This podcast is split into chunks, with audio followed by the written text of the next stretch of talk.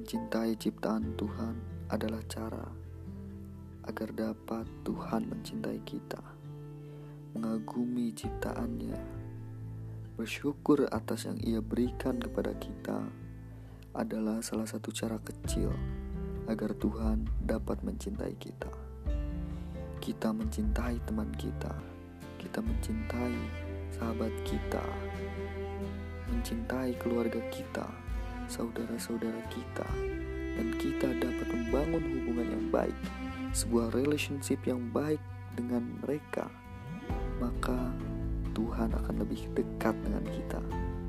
Karena apa? Karena Tuhan akan menganggap kita sebagai tangan kanannya. Dengan kita bisa mendekati semua orang, dengan kita bisa mendekati mereka, dan kita bisa mendekati, mencintai, serta menjaga mereka, maka Tuhan akan mencintaimu lebih dari kamu mencintai ciptaannya. Tuhan akan menjadikanmu tangan kanannya karena kamu bisa menyampaikan apa yang ia sampaikan.